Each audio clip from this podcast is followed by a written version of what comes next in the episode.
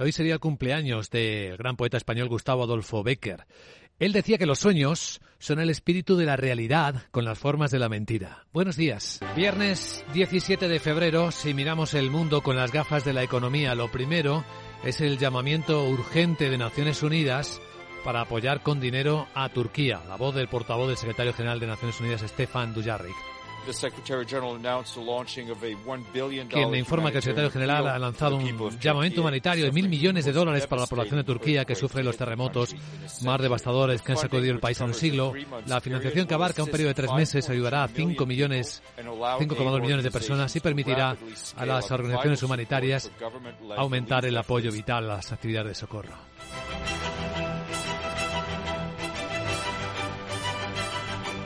Luego están otros temas en clave geoestratégica o geopolítica, la batalla de globos que Estados Unidos protagoniza en las últimas horas y bajo la presión de los ciudadanos y de los políticos, la Administración ha empezado a contar lo que sabe.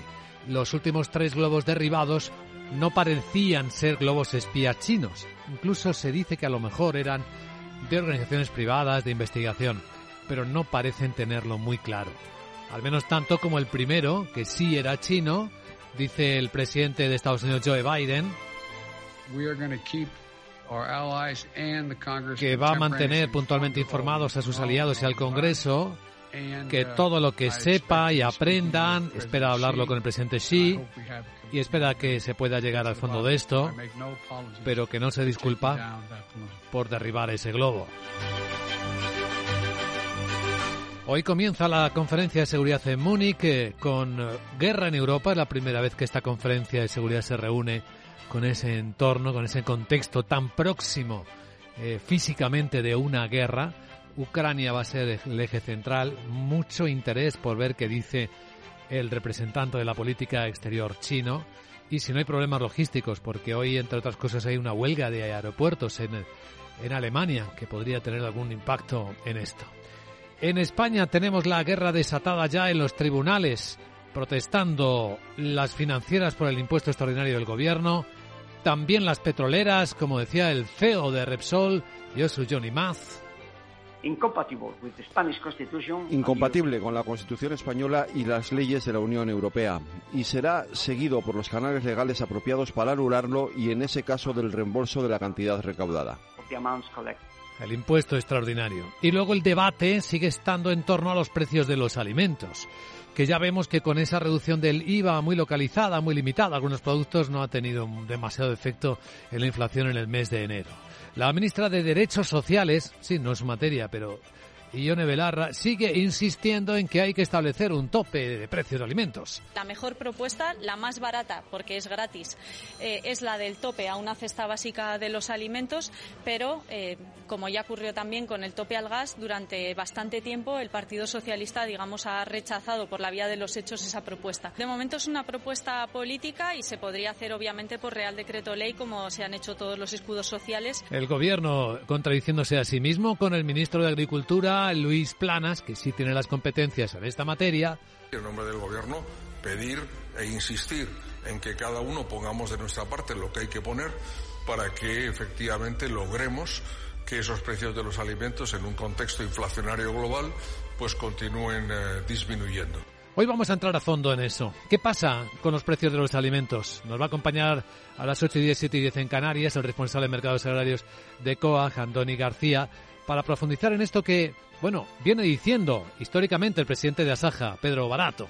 Mientras las cosas que se necesitan para producir no bajen, desde nuestro punto de vista, las cosas que están al otro lado de la cadena no van a bajar.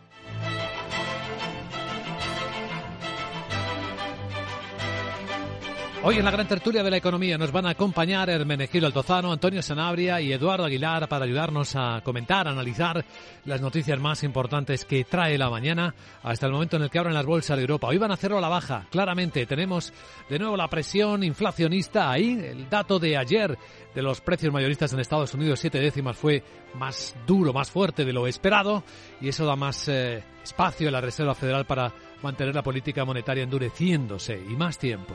Así que tenemos los futuros del mercado europeo cayendo a estas horas, nueve décimas el futuro del Eurostox en 4.270 Y vienen cayendo también los futuros del mercado americano, seis décimas. El SP en 4.077 en este instante.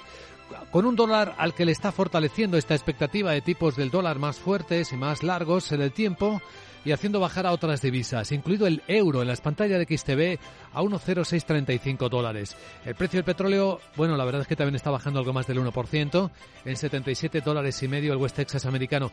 La onza de oro está cotizando también un 1% más bajo, a 1.833 dólares.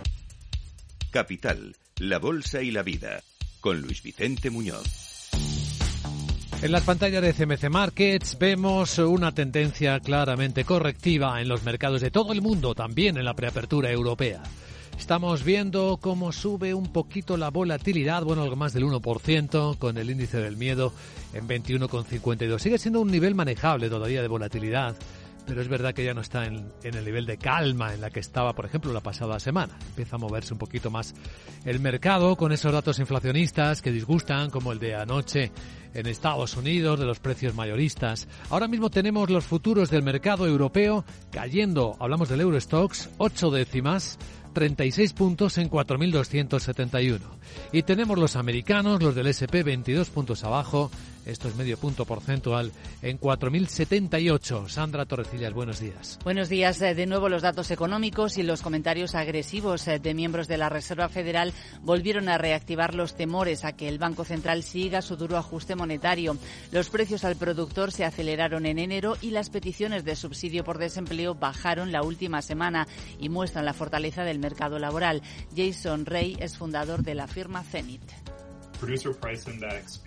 El índice de precios al productor ha sido más alto de lo que esperábamos, siete décimas frente a cuatro esperadas.